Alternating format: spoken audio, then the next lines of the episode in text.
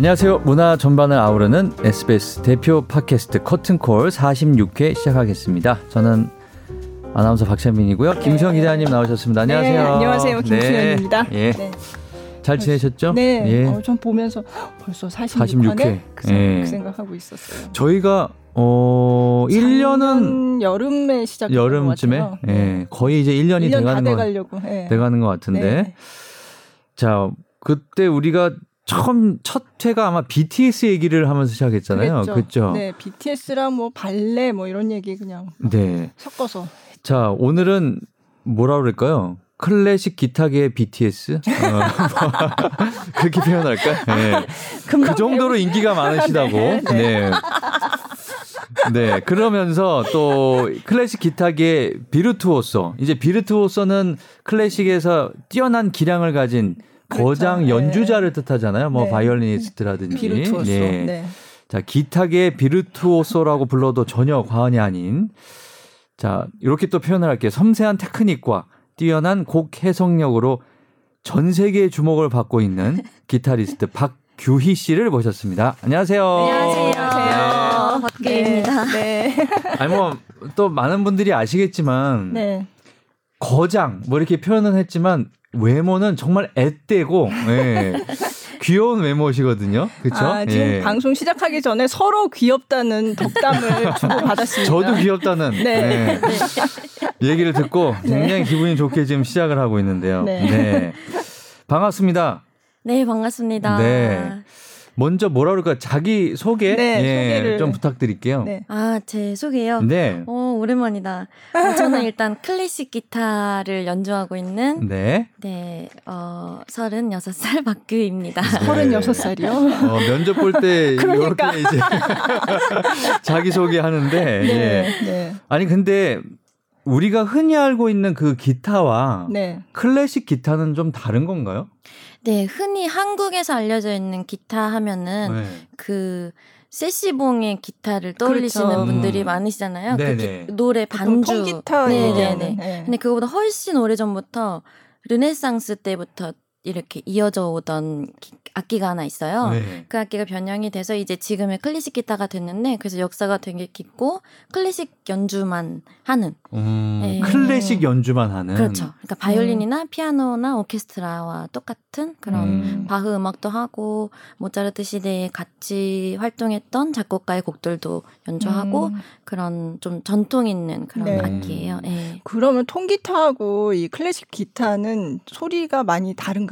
네, 소리가 그 줄이 완전히 달라서 네. 줄이 통기타는 쇠로 알고 네. 있고요. 네. 기타는 나일론이거든요. 나일론이나 카본이라서 더 좀 섬세하고 좀 부드러운 소리가 좀 작지만 부드러운 그런 소리를 내고 네. 그런 클래식 기타 리스트인데 네.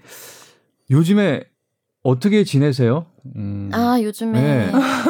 코로나 때문에 네. 아무래도 연주자들이 전반적으로 다 힘든데 저도 네. 타격을 네. 완전히 받아서 네. 일본에서의 공연은 지금 2월부터 9월까지 다 완전히 취소가 됐어요. 네. 한 달씩 계속 그 3개월 앞까지 계속 취소가 되더라고요. 그래서 결국에는 지금 현재까지는 9월까지 완전히 취소가 돼서 지금 일본에도 입국을 못하는 상황이라서 일본에 입국 못하고 한국에서 계속 지내고 네. 있어요. 한국에서도 공연 못하시는 거고요. 네, 그렇죠? 한국에서도 큰 홀에서 하나 공연 잡혀 있었었는데 그게 취소가 돼서 그래서 지금은 아주 작게 이렇게 한 20명, 15명 이렇게만 모셔서 소규모. 하는 네, 네. 소규모로 네. 하는 그런 콘서트를 이제 막 시작했어요. 그래서 많이 조금 그래도 좀 한가하시겠네요, 그러면. 네, 요즘에는 학생들 가르치거나 아니면 아주 작은 콘서트만 하고 있어서 네. 평소보다는. 네. 아니, 대표님도 한가하신지 오늘 같이 오셨어요. 네. 네. 저희 대표님은 네. 보통 홍보실장님 이렇게 오시는데 제가 대표님이. 제가 저 대표님이랑 다른 얘기를 하다가 네. 이제 박규희 씨가 한국에 들어와 있다. 원래는 참 공연을 꼭 한다 그래가지고 굉장히 어렵게 들어왔는데 맞아요. 오고 나서 이 공연이 취소가 돼서 오도가도 못하게 됐다. 그런 얘기를 오고 나서 바로 그 다음날 아침에 일어났는데. 네. 문자가 와 있는 거예요. 취소됐다고. 네. 도착한 게 밤이었거든요. 네. 그러고 쓰러져서 잤는데 네. 정말 막 몇 시간인지 뭐 막 40시간 넘게 네. 걸렸던 거죠. 그랬는데 그러니까 어떻게 도착해서. 오신 거예요? 그 이 여정을 좀 설명을 해주세요. 그럼 몇 월 달에 오신 거죠? 그러면 3월 말에 왔어요.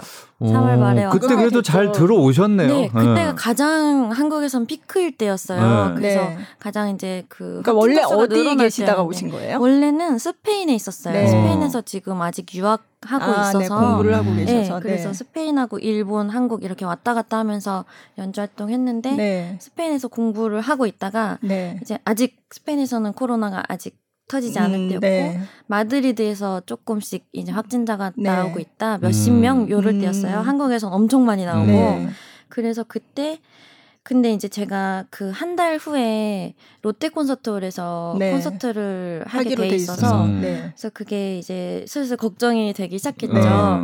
그래서 미리 오지 않으면 왠지 안 될 것 같아서 근데 이미 스페인에서 한국 오는 건 다 막힌 거예요. 막히고 그래서 어떻게 하나 발만 동동 구르고 있었는데 그때 같이 유학을 했던 멕시코인 친구가 있었어요. 그래서 자기도 멕시코를 가야 되는데 그럼 너 멕시코로 가자. 아, 멕시코 가는데 거기 있다가 한국으로 가자. 그래서 거기에서 지내다가 거기서 격리를 하고 그러고 한국으로 가라.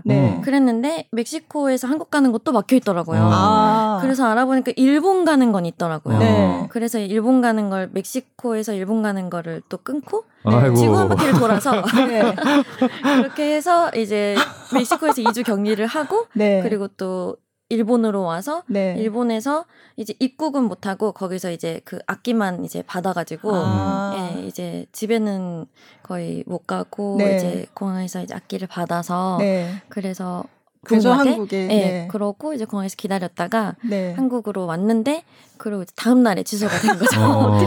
다음 날에 취소가 되고 그 다음 날에는 일본에서 한국인 입국 금지를 그러니까 또 내려진 거예요. 그래서 이제 오도 가도 못하게 되다가 그냥 있자 그냥 여기 그렇게 된 거죠. 그럼 3월 달에 와가지고 지금 두 달, 석 달, 세 달째 되고 있죠. 정말 그러면 푹 휴식을 취하고 있겠네요. 지금. 처음 한 달은 정말 아예 공연이 없었기 때문에 아예 푹 쉬었어요.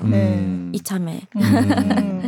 아까 일본에서 악기를 가져왔다고 하셨는데 그러면 스페인에도 원래 악기는 있었는데 이제 일본에 간 김에 일본에 있던 악기를 가져오신 거예요? 네네네. 일본에 메인 악기를 두고 있었고 그 잦은 비행으로 좀 나빠질까봐 악기 상태가 좀 걱정이라서 메인 악기는 일본에 두고 이제 서브 악기를 스페인에다 두고 이제 유학할 때는 그걸 쓰고 있었거든요. 그래서 이제 한국에서 할 때는 그 메인 악기로 연주하고 싶어서 이제 또 악기를 또 갖다 달라고 엄마한테 아이고. 그러니까 저 기타도 굉장히 뭐라 그럴까 바이올린도 이렇게 명품이 있잖아요. 이것도 굉장히 이렇게 고가의 좀 그런 기타인가 보다, 그죠? 네, 그렇죠. 바이올린에 비해서 기타 자체가 고가라고 해도 그래도 낮은 가격이긴 하지만 기타 안에서는 제일 고가라고 할 수 있는 그러니까 아무래도 좀 잘 다뤄야죠, 그죠?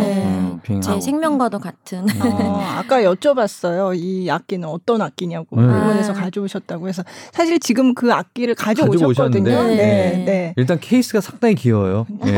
그리고 전 세계를 돌았다는 느낌이 딱 나죠. 근데 어떤 악기인지 좀 말씀을 해주세요. 아, 이 악기가 일단 다니엘 프레드리히라는 프랑스 명인의 악기인데요. 그분이 이제 악기를 젊은 시절에는 여러 대를 많이 만드셨었는데 점점 악기 수를 줄여나가시고 그러면서 본인이 원하는 본인이 인정하는 기타리스트에게만 만들어주는 걸로 유명했어요. 그래서 이제 저 같은 학생일 때는 학생이고 또 어느 정도 아주 나이가 들지 않는 한 거의 이제 악기를 안 만들어주시던 그런 시기였는데 악기를 받으셨던 그 대가분들 중에 한 분이 저희 교수님이셨어요. 그래서 그 교수님이 저희 악기를 항상 보시면서 좀 안타까워하셨거든요. 제가 전에 쓰던 악기에 대해서 규야 너는 악기가 조금만 더 좋으면 너의 역량을 더 발휘할 수 있을 것 같다 이렇게 말씀을 해주셨는데 그때 당시에 그렇다고 제가 무슨 악기를 사야 될지도 전혀 감이 안 오고 그래서 저는 그냥 그 말만 듣고 흘려 들었어요. 근데 네. 어느 날 제가 겨울방학 때 일본에서 지냈었는데 일본의 집까지 전화가 직접 온 거예요. 네. 선생님한테. 네. 그래서 귀에 좋은 소식이 있어. 프레드리가 너 악기를 만들어주신대. 이래서 직접 진짜 국제전화로 전화가 와서 그걸 받고 근데 돈은 어떻게 누가 내지? 어떻게 내지? 이거부터가 걱정이 되는 거예요. 네. 그러다가 이제 그 정말 때마침 장학금을 일본에서 받게 돼서 네. 그게 정말 우연찮게 정말 모든 게 다 우연으로 다 맞아떨어져서 그 악기를 가지러 갈 수 있게 된 거예요. 그래서 6개월 후에 이제 이 악기가 이제 만들어져서 그 악기를 받으러 프랑스를 갔어요. 네, 프랑스 직접 가서 네, 교수님이랑 같이 가서 그분 네. 앞에서 연주하고 그러고 이제 받아왔어요. 그게 언제예요? 2009년이에요. 9년? 네. 벌써 10년도 넘었네요. 네, 10년 넘었어요. 아니 마치 얘기가 영화 킬빌에 보면 하토리 한조의 검을 네, 네. 그 수제 검 그거가 가장 좋은 칼이라서 그걸 받으러 가거든요. 일본을 네. 지금 그런 게 연상이 되네. 네. 직접 그때 교수님하고 네. 갔던 게 너무 생생하게 아직도 너무 떠올라요. 네.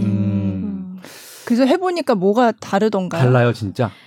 일단 많은 사람들이 이 악기에 대해서 네. 평가를 하는 게 밸런스가 굉장히 좋다라고 말씀하세요. 보통의 악기들은 고음이 좋으면 저음이 좀 약하고 저음이 좋으면 고음이 약하거나 이런 악기들이 네. 많은데 모두 다 밸런스 좋게 소리가 나오고 어떤 굉장히, 음을 내더라도 네 맞아요. 그래서 연주할 때 연주하기가 쉽고 그리고 또 음이 기타는 좀 뚝뚝 끊어지는 면이 있거든요. 네. 근데 네. 이 악기는 좀 기타가 자체가 좀 노래를 불러요. 그래서 아주 음이 길다고 해야 될까? 한번 치고 바로 음이 뚝 끊어지는 게 아니라 네, 네. 그 지속력이 이렇게 좀 있어서 그게 좀 특별하고 제 개인적인 생각으로는 악기 소리가 되게 영롱하고 좀 반짝반짝거리는 느낌이 네, 있어서 네.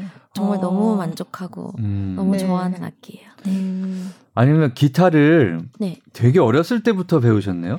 네, 저는 3살? 만으로 3살. 네. 그러니까 4살. 4살, 5살 이때쯤인 것 같아요. 네. 아, 어떻게 근데 그 어린 나이에 그러니까. 기타를 배울 생각을 하게 된 아니면 부모님이 누가 좋아하셨나요? 아, 네. 저희 어머니가 네. 제가 이제 어렸을 때 일본에 살았었는데 1살부터 5살까지 살았는데 일본에서 귀국하기 직전에 어머니가 그 비틀즈를 너무 좋아하셔서 제가 또 뱃속에 있을 때부터 비틀즈 노래를 듣고 네, 이제 네. 태교로 그렇게 네. 해서 자랐는데 예스터데이 보면 처음에 기타로 시작하잖아요. 그죠? 네. 그래서 기타를 어머니가 엄청 좋아하셔서 네. 그래서 기타 학원에 비틀즈 반주를 배우고 싶어서 가셨어요. 네. 어머님이? 네. 네. 저희 어머니가. 근데 네. 그게 이제 역 앞에 있는 네. 클래식 기타 학원이었던 거예요. 클래식 네. 기타만 가르치는 학원이었던 거예요. 우연찮게. 그래서 저는 이제 집에 혼자 못 있으니까 네. 엄마 따라서 항상 간 거죠. 한 3-4살 때 네. 따라갔다가 작은 악기도 있는데 같이 해보겠냐고 악기를 주셨나 봐요. 저는 아예 기억이 없어요. 기억이 사실. 없는데. 네. 그래서 시작을 했는데 엄마 앞에서 곧잘 치더래요. 네. 계속 1시간 동안 그냥 만지고 있더래요. 지루하지도 않고. 네. 그리고 치고 또 막 실로폰 같은 걸로 음감을 익힌다거나 네. 핸드벨 이런 걸로 음감을 익혀서 그런 식으로 이제 음악을 조금씩 접하기 시작해서 그랬는데 그러고 5살 때 이제 귀국을 했는데 한국으로 네. 그러고 나서도 제가 그때는 기억이 나요. 이제 제가 스스로 엄마 나 기타 배우고 싶어 라고 했던 게 너무 기억이 나서 옥상에서 막 엄마 옷을 이렇게 옷자락을 이렇게 잡아당기면서 졸랐던 게 기억이 나요. 그래서 엄마가 아 그럼 선생님 찾아볼까 해서 제가 살던 게 인천이었는데 네. 인천에 계신 리어석 선생님 기타 네. 학원이 또 있었나요? 우리나라에도? 네. 학원에 있었는데 아주 적게 네. 있었어요. 그때 당시 네. 그래서 그때 인천에 거의 한 분만 계셨는데 그분이 네. 이제 저의 가장 대선생님이신 네. 리어석 선생님이라고 네. 그분을 만나게 돼서 그분한테 한 10년간 또 배우고 네. 또 다시 일본으로 가게 됐죠. 네. 또 일본으로 가신 거예요? 그래서? 네. 저희 아빠 직업이 네. 이제 일본에서 일을 네. 하시는 거라서 네. 일본으로 다시 가게 돼서 또 다시 일본에서도 네. 배웠죠. 근데 클래식 기타가 이를테면 음악 전공 학교에 네. 클래식 기타 전공이 있잖아요. 근데 네네. 굉장히 학생이 적다고 들었던 것 같아요. 네. 맞아요. 네. 저 때 예원학교라는 데를 네. 들어갔었는데 그때는 네. 그래도 좀 많았었어요. 한 학년에 3명 세 명이면 좀 많은 편이거든요. 네. 세 명 아니면 두 명일 때도 있지만 예전에 들었을 때는 뭐 한 명 있었다 뭐 이런 네, 얘기도 들었어요. 한 명인 기수도 있어요. 네, 네. 학생들이 안 오거나 지금은 한 명 아니면 아예 안 뽑을 없어요? 때도 있다고 하더라고요. 그래서 많이 줄여지고 대학교도 지금 네. 대학교 자체에 클래식 기타 전공이 많이 없거든요. 서울에는 한 3-4군데 제가 알기로는 네, 굉장히 적다고 네, 들었어요. 엄청 적은데 네. 거기서 또 서울대 같은 경우는 한 명만 뽑고 네. 그래서 좀 학생들이 많이 이제 들어가기 어렵 그런 실정이에요. 아니 그러면 클래식 기타를 하는 사람들이 많나요? 그래도 인구가? 많아지고 있거든요. 많아지고 물론 있어요? 바이올린에 비하면 네. 아주 적긴 하지만 그래도 현악기 중에서 바이올린, 첼로 그 다음에 많지 않을까 저는. 근데 저는 근데 전공하는 사람도 그렇지만 그냥 취미로 하는 네. 동호인도 많을 것 같다는 생각이 들긴 그러니까 해요. 그러니까 이게. 네. 그냥 우리가 학원 가서 기타 배우는 거랑 이거랑 다른 거잖아요, 지금. 그렇죠. 전공은 또 다른 시스템이 있죠. 아무래도 음악 그 음대에 가거나 아니면 네. 음악 예술 중학교, 예술 네. 고등학교를 네. 가면서 좀 더 네. 같이 음악하고 접목해서 다 전문적으로 배우는. 네. 근데 제가 그때 우리 지난번에 방송 때 그랬었나? 피리라는 네. 그 네. 얘기 했었잖아요. 네. 국악에서 전공이 피리 전공이 있다고. 네. 그거를 처음 알았었는데. 네. 네. 그러면 우리가 클래식 오케스트라 이제 협연도 하고 그래요? 그렇죠. 네. 그렇구나. 네. 또 처음 근데 알았네. 그렇게 네. 레파토리가 아주 많은 편은 아닌 것 같아요. 아주 많은 편은 네. 아니에요. 네. 뭐 바이올린에 비하면 네. 오케스트라와의 그 협연곡은 아주 많진 않아요. 네. 네. 20곡 내외로 알고 있어요. 네. 네. 아랑웨스. 네, 가장 유명한 건 이제 아랑웨스. 네. 그거 아니에요? 딴딴딴딴. 토요명화. 네, 네 토요명화. 맞아요. 네, 너무 좋죠. 토요명화 그거는 또 연식 나온다. 저도 알아요. 아니, 저는 그 음악이 물론 이제 그게 편곡이 된 거죠. 네, 편곡이 그 됐죠. 영화 프로그램의 오프닝에서 쓴 거니까 너무 좋아가지고. 그렇죠. 근데 이제 기타 버전으로도 있고 여러 버전이 있더라고요. 네 맞아요. 그게 재즈 버전도 있고 편곡을 굉장히 많이 했죠. 네. 토요명화. 주말의 명화 그런 거 아니에요? 토요명화. KBS 토요명화하고 주말의 명화는 또 다른 노래였던 것 같아요. 그러니까 그 시그널 음악으로 굉장히 많이 유명했죠. 그래서 유명해진 곡이에요. 네, 맞아요. 자 그러면 한번 듣고 갈까 봐요. 네. 이 클래식 기타가 어떤지 그리고 박규희 씨가 직접 연주하는 곡으로 어떤 곡을 들으면 좋을까요? 먼저. 그러면 일단 가장 유명한 아람브라 궁전의 추억이라는 곡을 한번 그리고 드라마의 OST로도 나오고 네네네 아람브라 궁전의 추억이라는 그 드라마가 있었죠. 제목이 아예 그 기타곡 그게 맞아요. 기타곡인데 기타곡 제목으로 아예 쓰였더라고요. 그 드라마가 사실 뭐 S본부랑 저희랑은 상관은 없지만 그러니까 뭐 게임 뭐 이런 거랑 그랬다고 하더라고요. 저도 그때 못 봐가지고 그러면 그 드라마에 박규희 씨가 직접 연주를 아니요 제가 아니라 다른 또 선배 기타리스트 분께서 연주를 하셨 근데 지금 듣는 연주는 박규희 씨가 한 거고 그렇죠? 네. 그거 한번 듣고 오겠습니다.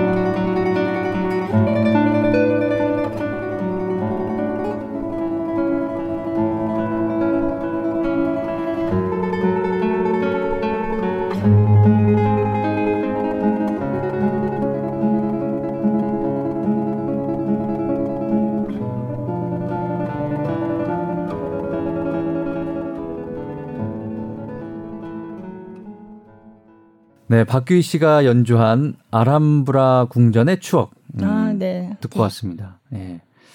어떻게 들으셨어요? 좋아요. 네. 좋아요. 어디 이렇게 이 스튜디오가 아니라 어디 네. 딴 데 아람브라 궁전 앞에 제가 있는 것 같은.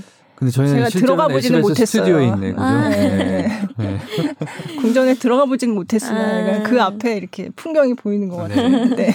아니 근데 저는 궁금한 게 클래식 기타. 그러면 이것도 우리가 그 뭐 베토벤 그 시대 그때부터 이 클래식 기타를 했던 거예요? 그때 네. 사람들이? 그때 지금의 원형 악기는 아니지만 네. 그때 당시에 쓰던 클래식 기타의 모토라고 할 수 있는 그런 악기들이 있었어요. 뭐예요 그때는? 그래서 아주 옛날에 중세시대 때는 류트라는 악기가 있었어요. 류트. 그래서 그 악기로 이제 손가락으로 탄현하는 그거고 그리고 원리가 아주 똑같아서 그 악기가 변형이 점점 되고 또 19세기 됐을 때는 지금의 악기랑 아주 비슷하게 바뀌었어요. 그래서 육현이고 또 모양이 완전 비슷하고 류트는 조금 모양이 다르거든요. 기타 통이 조금 동그랗게 타원형으로 돼 있는데 그게 이제 점점 바뀌어서 좀 판판한 면으로 이렇게 바뀌었는데 그렇게 바뀌고 그게 또 발전을 해서 딱 100년 전에 지금의 클래식 기타의 원형이 만들어져서 그때부터는 이제 스페인에서 그게 탄생이 됐고 그래서 지금까지 하면은 정말 긴 역사가 긴 악기라고 할 수 있죠. 그러면 현재 사용되는 기타는 제일 오래된 것도 100년 정도겠네요. 맞아요. 그때 처음 이제 모습을 갖췄으니까. 이 형태로는. 그래도 그렇구나. 곡은 그전부터 기타를 위한 곡들이 많이 쓰여졌던 거고요. 그때부터 중세시대 때부터 있는 거죠. 네. 그 전 것도 지금 학자들이 이제 막 계속 발굴을 하고 있는 상황인데 계속 나와서 지금 현재 제가 알고 있는 건 르네상스 때부터. 그러니까 그때도 그렇고 지금도 그렇고 이렇게 많은 사람들이 하지는 않았었나 봐요. 그 기타를. 그렇죠? 네, 그랬던 것 같아요. 이게 악기 소리가 작은 것 때문에 핸디캡이 있었다라는 게 옛날 그 문헌에도 많이 나와 있었다고 해요. 그래서 그 같이 그 실내악 같은 거 할 때에도 많이 이제 기타는 조금 거기서 좀 뒷전으로.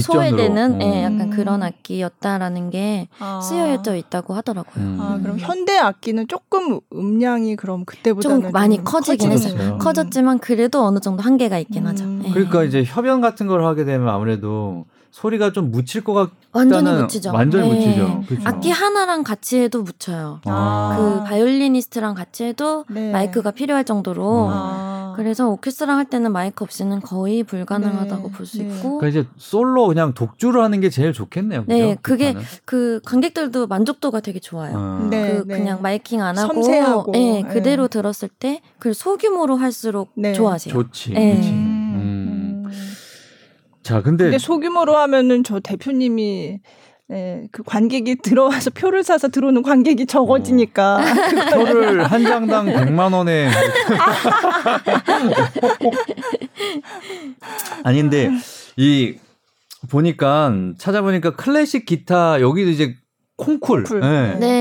근데 수상 경력이 정말 화려하시던데요. 그냥 전 세계 콩쿠르를 다 가지신 것 같은 그런 정말 화려하더라고요. 아, 제가 유학 시절에 많이 콩쿠르에 도전을 했어요. 콩쿠르에 안 나가면 프로로 데뷔를 하지 못한다는 생각이 막연히 그냥 있었어요. 가장 빠른 지름길은 그 콩쿨이다라고 생각했어요. 아무래도 알려지고 실력을 인정받고. 맞아요. 그 신뢰잖아요. 이 연주자에 대한 그 프로필을 딱 보고 신뢰가 되면 연주 한번 가볼까? 이렇게 되는 거잖아요. 그래서 그 프로필을 신뢰감을 쌓기 위해서 그렇게 해서 도전을 많이 했었는데 처음에 많이 떨어졌죠. 엄청 떨어지고 예선 탈락도 많이 하고 많이 가서 이제 그 확률을 높이게 된 거죠. 그럼 제일 나는 이 콩쿨 수상 경력은 내가 좀 내세우고 싶다. 제일 그런 거. 예를 들면 쇼팽, 차이콥스키 이런 콩쿠르처럼 기타 클래식 기타에서의 어떤 뭐 제일 권위 있는 콩쿠르 뭐 이런 게 뭐가 있어요? 일단 2008년에 벨기에 뿌랭땅 콩쿨이라는 데를 나갔는데 그게 이제 그 그 여왕이 그 만든 기타 콩쿠르예요. 그 전에는 이제 퀸 엘리자베스 그죠? 이게 이제 다른 여왕님이 만드신 거고 또 다른 여왕님은 기타 콩쿠르를 만드셨는데 그게 프레탄 콩쿠르예요. 그 여왕님이 기타를 좋아하시는 거예요. 그랬나요? 맞아요. 네. 그래서 그 콩쿠르는 예전에 지금은 없어졌어요. 이제 재정 문제로 없어졌고 네.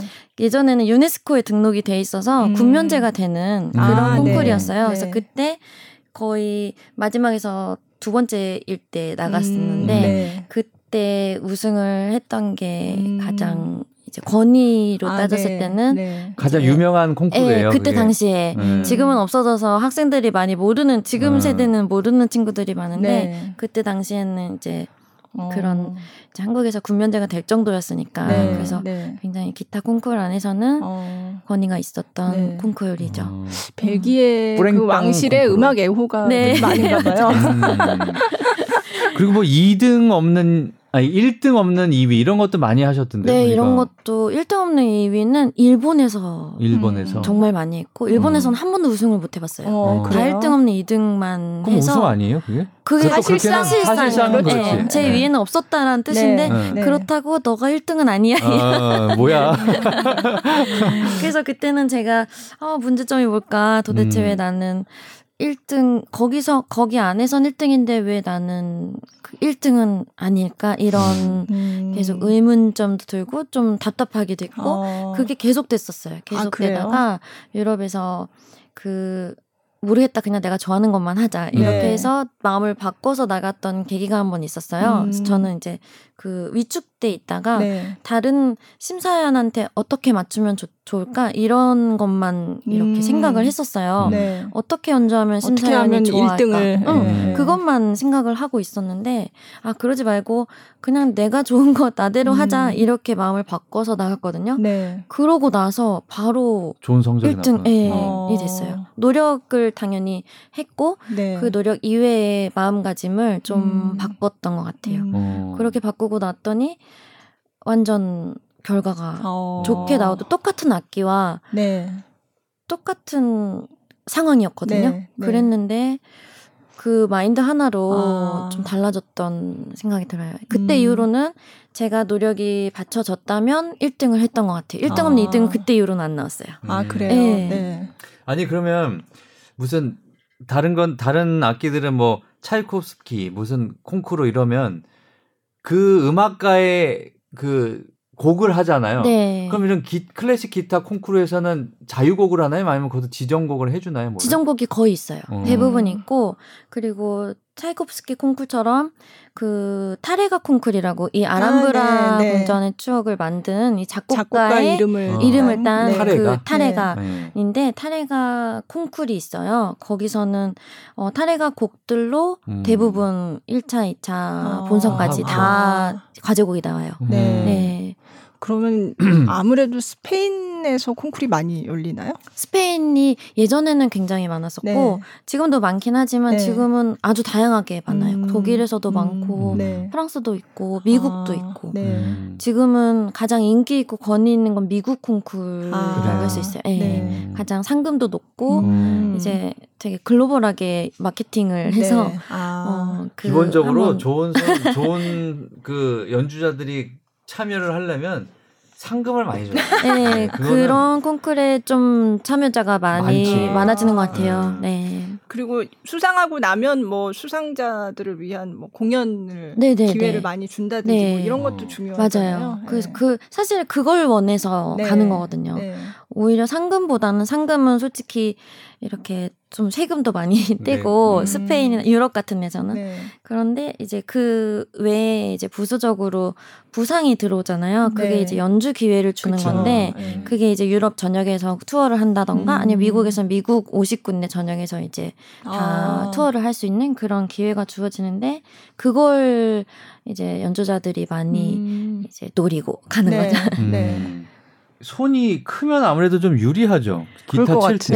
네, 유리한 것 같아요. 저는 손이 작으신 편인가요? 네, 저는 여자들 중에서도 좀 작은 편이에요. 게다가 이 손 잡는 면적이라고 하죠. 여기에 면이 좁아서 조금 미스터치가 많이 나는 편이에요. 아니 오히려 넓어야 요것만 눌러야 되는데 저 줄도 건드리고 그러는 거 아닌가? 그거는 이제 오른손에서 그런 일이 발생해요. 아, 네. 제 손이 두꺼운 경우에 줄이 간격이 좁으니까 그쵸. 같이 만지게 되거나 그런 경우가 있다고 하더라고요. 근데 저 같은 경우는 이제 왼손에서 면적이 너무 좁다 좁아서. 보니까 저는 눌렀다고 생각했는데 눌러지지 않았을 경우가 많거나 이제 그래요? 빠른 이동을 할 때는 힘이 더 들어가야 되는데 이제 그게 부족해서 미스터치가 나고, 근데 이제 손이 큰 면적이 넓은 그런 기타리스트들을 보면은 살짝만 잡아도 이제 포근하게 딱 이렇게 안정감 있게 딱 감싸주니까 소리가 잘 안정감 있게 나더라고요. 네, 그런 데서 아 이게 핸디캡일 수 있겠구나 이건 많이 느끼는 것 같아요. 네. 그게 그 짚는 게요. 어디를 짚으면 이 소리가 난다. 그거는 클래식 기타나 통기타나 다 똑같은. 네, 음은 똑같아요. 네. 네. 아니 뭐 특별히 좋아하는 곡이나 그런 게 선호하는 곡? 뭐? 아, 특별히 좋아하는 곡은 너무 많고 선호하는 쪽은 약간 선율이 아름다운 거 좋아하는 것 같아요. 저는 그 왜 현대곡을 들어보면 아예 음감이 아예 없는 곡들 있잖아요. 막 그 소음이라고 할 수도 있는 곡들도 있고 그런 것들이 합쳐진 그런 현대곡들이 있는데 거기에는 제가 아직까지 매력을 지금까지는 못 찾고 있고 저는 좀 선율이 좋고 멜로디가 좋아야 되는구나. 멜로디가 마음에 와닿는 그런 것들을 좋아해서 좀 아름다움을 추구하는 것 같아요. 네, 근데 그게 그러니까 클래식이 가장 대중적으로 성공하기 힘든 게 들으면 이게 뭐지? 이런 게 있거든요. 그래서 정말 우리 가요 발라드나 이런 것처럼 그렇게 멜로디가 좋고 선율이 좋으면 아무래도 머리에 딱 박히면 잘 안 들어오는 음악들 그런 게 맞아요. 자, 그럼 음악 하나 연주 더 듣고 올까 봐요. 선율이 아름다운 거 하니까 생각났는데 플리아 플로리다라는 제가 굉장히 좋아하는 곡 중에 하나인데 바리오스라는 남미 파라과이의 작곡가의 곡이고요. 이거는 낭만파에서 근대로 넘어가는 그 사이쯤에 만들어진 곡이에요. 제목이 뭐라고요? 플리아 플로리다. 플리아 플로리다. 예. 사람 이름인가요? 네, 사람 이름이라고 들었고 이게 본명인지는 모르는데 그 작곡가의 예전에 전 여인을 생각하면서 만들었다라는 설이 있어요.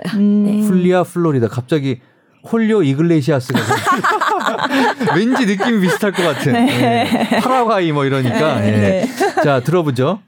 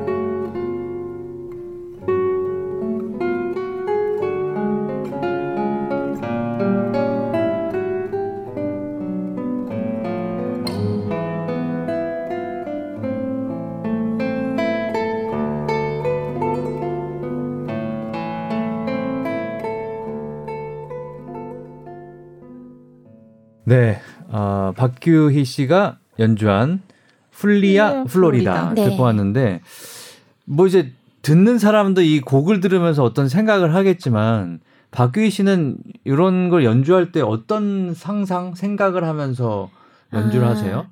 저는 곡마다 떠오르는 게 네. 각자 다르잖아요. 네. 그래서 네. 좀 다 각각 다른데 저는 풍경을 떠올릴 때도 있고 제가 봤던 뭐 아름다운 풍경 이런 걸 떠올릴 때도 있고 또 이야기거리 이런 것도 떠올리면서 할 때도 네. 있고 예를 들면 친구와의 대화나 아니면 낯선 사람과의 대화에서 인상 깊었던 그런 다른 사람의 인생 그런 것도 대입할 때도 있고 그런 저는 좀 이야기나 이런 거를 좀 최대한으로 상상해서 대입하는 것 같아요.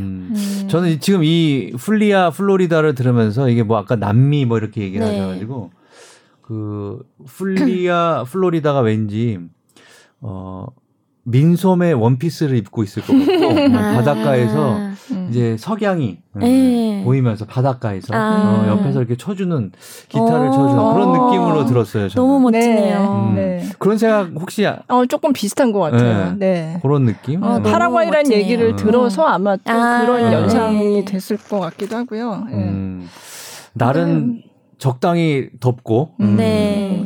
바람은 선선하게 좀 불어주고 그런 느낌. 너무 멋지다. 네, 기타 음색은 따뜻하다는 느낌. 맞아요. 네. 그래서 제가 굉장히 좋아하는 부분 중에 하나인 것 같아요. 네, 그러니까 막 날카롭고 막 이런 거보다는 이제 굉장히 포근하게 안아주는 그런 느낌. 네, 그게 참 좋아요. 최근에 그 유튜브 채널도 개설을 하셨어요? 네. 네.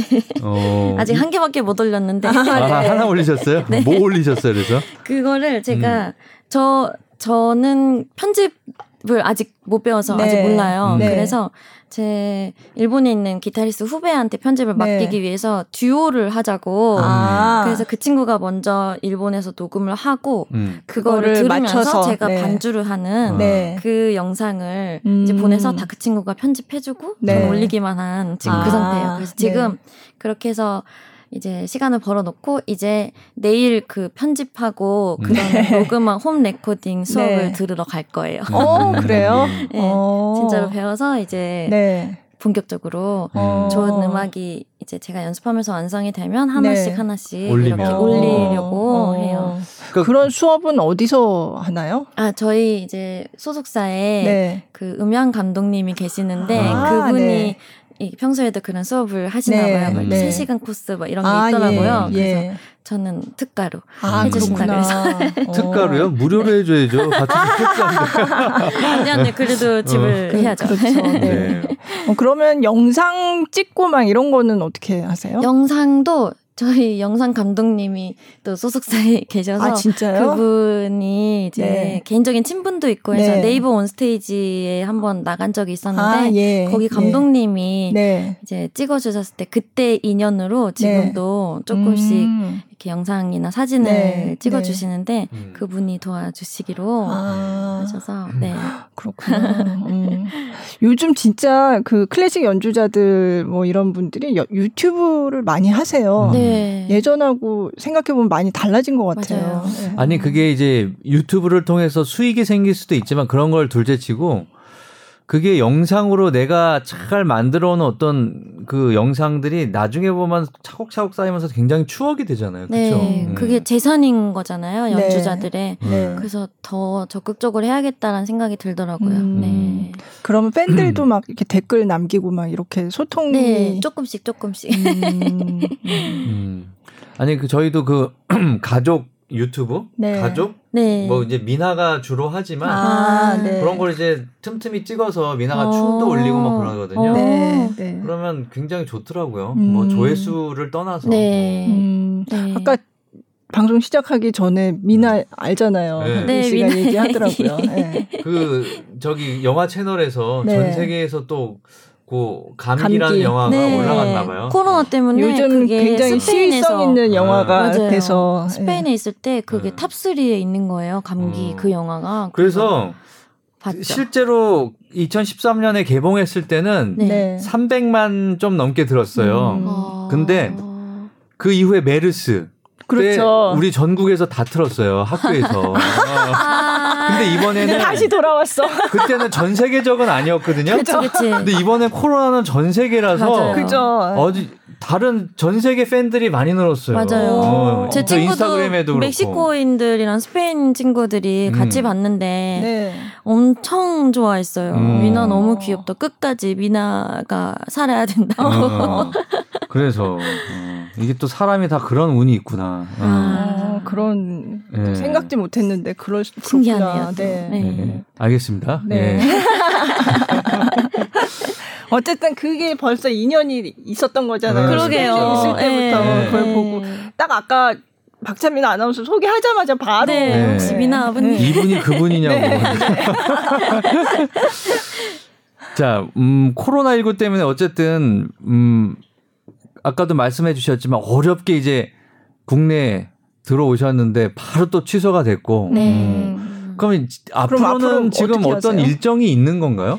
지금 일정은 여름부터는 아직 취소가 안 돼 있으니까 잡혀 있긴 한데 그것도 어떻게 될지 지금 미지수라서 사실 좀 네. 불안한 상황이긴 하고 지금은 학생들 네. 저한테 레슨 받고 싶어 했던 학생들이 몇 명 있어서 그 친구들 네. 가르치고 그리고 또 소규모로 콘서트 하고 그리고 제가 사실 올해가 10주년이거든요. 데뷔 CD 앨범 데뷔를 하고 네. 프로로 네. 데뷔한 지 10주년이라서 10주년 콘서트를 계획을 하고 있었어요. 그래서 네. 일본에서도 연말에 할 거고 한국에서는 이제 8, 9월쯤에 이제 기획을 하려고 하는데 그게 이제 좀 미지수인 상황이어서 조금 불안한 상황이긴 해요.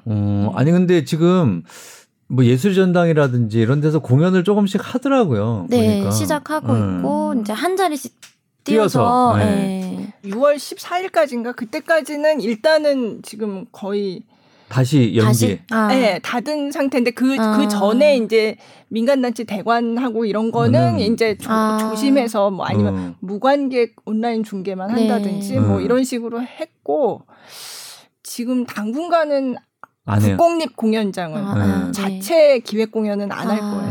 네. 근데 이제 민간 공연장이나 네. 이런 데서 이제 조금씩 조심조심 하고는 있죠. 얼른 좀 하셨으면 좋겠는데요. 네. 좀 근질근질 하시죠. 네. 안 그래도 최근에 딱 20명만 모시고 콘서트를 아주 작게 미니 콘서트를 했는데 그때 아주 오랜만에 연주하는 거였거든요. 뭔가 되게 뭉클하기도 하고 네. 이렇게 북받쳐 오르는 것도 있고 그리고 약간 낯설기도 했고요. 네. 오랜만에 하는데 제가 무대에서 연주한다는 그 감을 잃어버리고 있더라고요. 그래서 그렇지. 이 떨림이라는 게 어떤 거였지? 막 이렇게 생각하게 되고 그 바로바로 안 떠오르더라고요. 그래서 그런 점이 연주자는 이 연주를 하면서 계속 발전을 해야 되는데 이렇게 너무 쉬는 것도 네. 연주에 또 영향을 미칠 수 있겠구나 생각이 들었죠. 제가 맞아요. 어제 국립발레단에 계신 분하고 얘기를 하다가 그런 얘기를 하더라고요. 국립발레단도 지금 많이 취소됐다가 이제 조금 상황이 나아져서 지재를 네. 하기로 해가지고 6월에 네. 표가 거의 다 팔렸대요. 근데 이제 갑자기 지난 주말에 네. 이제 다시 이제 좀 더 조심해야 된다. 그래도 네. 국공립 공연장은 닫아라 이렇게 됐잖아요. 그래가지고 그게 그러니까 무기한 연기 네. 이렇게 된 거예요. 그러니까 사실상 이번 공연은 취소가 된 건데. 그 발레 단원들이 그런 얘기를 하더래요. 너무 오랫동안 공연을 안 하니까 이게 몸이 편해지더래요. 근데 편해지는 게 두렵다. 너무 알 것 같아요. 이 편해지는 게 내가 익숙해지면 안 되는데 네. 너무 두렵다. 늘어지는 거지 한마디로. 그렇죠. 네. 그러니까 몸은 편한데 몸은 편해요 정말. 네.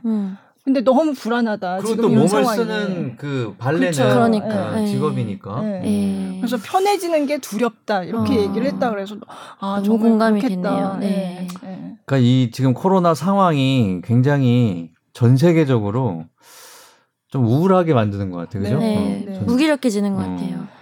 그리고 사실 그런 게 있어요. 공연은 이제 보시는 분들한테는 이게 여흥일 수 있고 내가 여가 시간에 즐기는 거지만 이 공연을 만드는 사람들은 그거는 여가 시간에 하고 이런 게 아니라 그거가 노동이잖아요. 예. 예.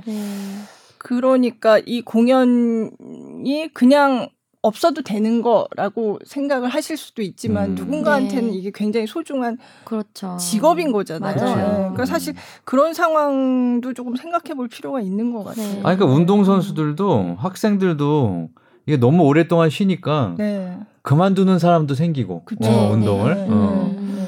그러니까 이게 빨리 좀 상황이 좋아졌으면 좋겠다는 생각이 들고 좋아졌으면 좋겠다는 얘기를 지금 몇 달째 계속하고 네. 있습니다. 네.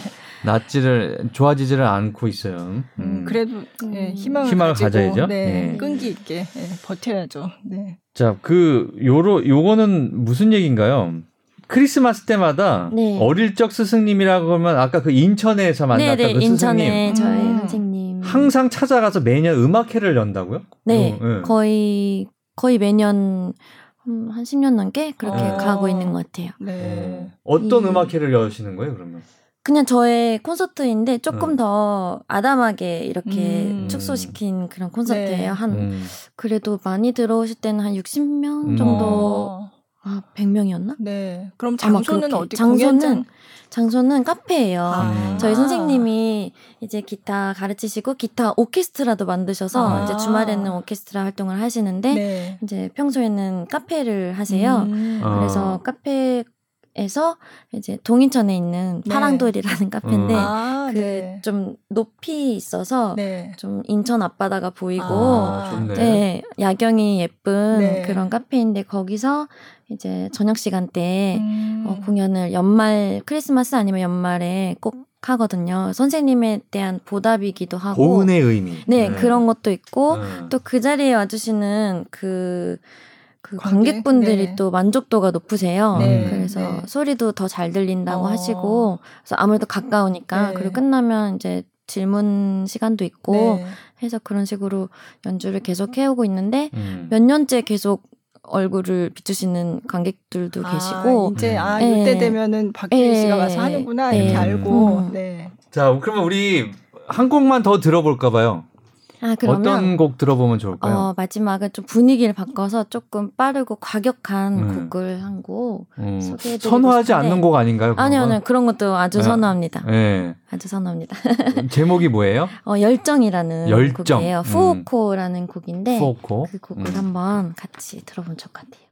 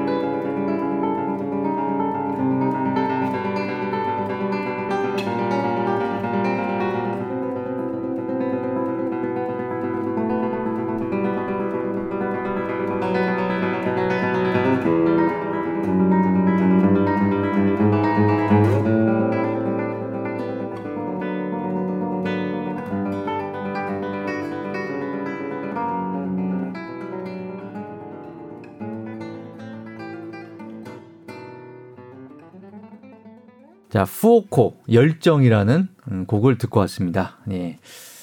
이제 오늘 많은 얘기를 또 나눠봤는데 앞으로 뭐라 그럴까요? 기타를 가져오셨는데 생각해보니까 한번. 근데 우리는 보는 건 좋은데. 그러니까. 여기 우리 청취자분들이 볼 수가 없네. 그 사진이라도 찍어서 좀 올려드리고 그 한번 소리를 들어보면 어떨까요? 네, 지금 음원을 좀 들어보긴 했지만 그래도 또 직접 듣는 거와. 할 때마다 그거를 이렇게 약간 갈아줘야 돼요. 손톱 가는. 제가 특히 강박이 좀 있는 편이기도 하고. 네. 기타 만지기 전에는 좀. 손 관리를 굉장히 잘 하셔야 되겠어요. 네, 손 관리가. 네. 그게 이제 프랑스의 누구였죠? 프리드리히. 다니엘 프레드리히. 네, 그분이 만들어 주신. 네네네. 네. 아, 여기가 진짜 좀 굵네요. 뭐라 그래요? 렉? 이거요. 네. 네. 네, 이게 굵고 좀 큰 편이에요. 네.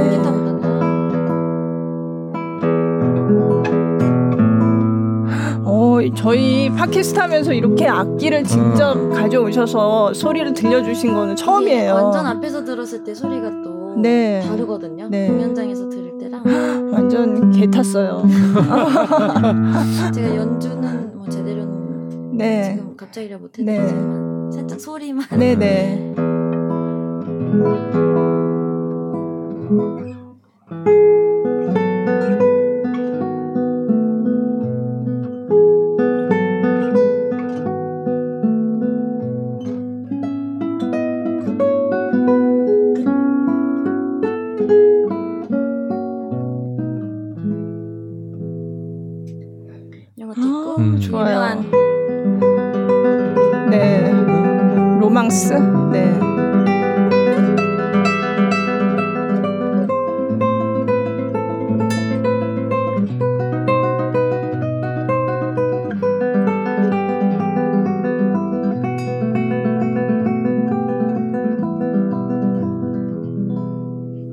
이렇게 잔잔한 것도 있고 과격한 것도 있어요. 이렇게.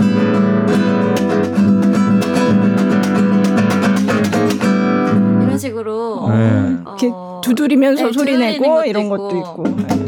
네. 막 이렇게 두드리면서도 칠 수 있고. 춤을 춰야 될 것 같아요. 남미 음악에 많이 쓰는 이유가 이렇게 좀 타악기용으로 쓸 수 있어서. 아, 그때 그 콘서트에서는 피아졸라? 아, 네네. 피아졸라 좋죠. 맞아. 피아졸라 너무 좋죠. 빼놓을 수 없는 레퍼토리 중에 하나예요. 네.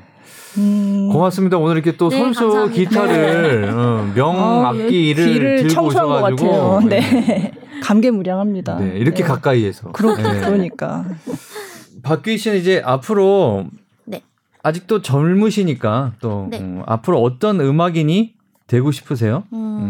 글쎄, 저는 뭐 이렇게 막 유명해지고 막 이런 거보다는 그냥 저를 좋아해 주시는 팬분들이 꾸준히 계속 이렇게 계속 그 자리에 계실 수 있도록 좋은 연주 계속 하는 게 목표고요. 조금이라도 뭔가 한 그 추억 같은 그런 거에 남았으면 좋겠다. 음악이 그 추억이 되잖아요. 음악 그때 그걸 들으면 그때 생각이 나고 이런 힘이 있잖아요. 그래서 그게 가장 큰 힘이라고 생각하는데 그런 힘이 되면 좋겠고 그냥 위로나 공감 이런 것도 너무 제가 원하는 쪽이고 예, 그런 그냥 가늘고 길게 계속 이렇게 그 음악은 추억을 생각나게 한다고 하시니까 그러면 그런 특별한 곡이 있어요? 아, 나는 이 음악만 들으면 뭐가 생각난다. 아니면 누가 있죠. 생각난다. 아무래도 그 숲속의 꿈이라는 저의 인생곡이 하나 있는데 그건 제가 연주도 많이 했고 또 듣기도 엄청 많이 들었던 곡인데 그것도 아까 플리아 플로리다에서 그 곡을 작곡했던 그 파라과이의 그 바리오스라는 작곡가의 곡인데 그분의 곡이 숲속에서 꿈을 꾸는 듯이 정말 아름답게 쓴 곡이 하나 있어요. 그래서 그 곡을 초등학교 2학년 때부터 한 초등학교 6학년 때까지는 거의 매일 들었을 정도로 너무너무 좋아했는데 그때 그걸 들으면 그냥 막연하게 기타리스트를 꿈꿨었던 그때 그 어린 시절이 떠올라요. 그래서 나는 언제 저렇게 치지? 항상 아, 너무 좋다 이렇게 들었던 그때 생각나서 그 시절에 가장 기타리스트에 대한 꿈이 막 커질 때였었거든요. 그 곡을 들으면 지금도 좀 전주만 딱 나와도 그 코드를 제가 치는데도 불구하고 좀 몽글몽글한 그런 마음이 있어요. 네. 그 피아노로 치자면 엘리제를 위하여 뭐 음파 뭐 이런 배울 그러니까 때 이제 어릴 한참 때 나도 네. 저렇게 네. 할 수 있으면 좋겠다 하고 네. 듣던 그런 곡이구나. 네. 네. 네. 그걸 들어볼 수 있으면 좋겠네요. 그럼 그거 마지막 곡으로 혹시 짧게라도. 네. 아니 그러면 말 나온 김에 저희가 원래 오늘 한 세 곡만 들으려고 그랬는데 보내드리기 전에 네. 이 곡을 지금 제목이 뭐였죠? 숲속의 꿈. 숲속의 꿈. 네. 네. 기타리스트의 어떤 꿈을 키울 때가 항상 생각나는 네. 나게 하는 네. 숲속의 꿈 들어보죠.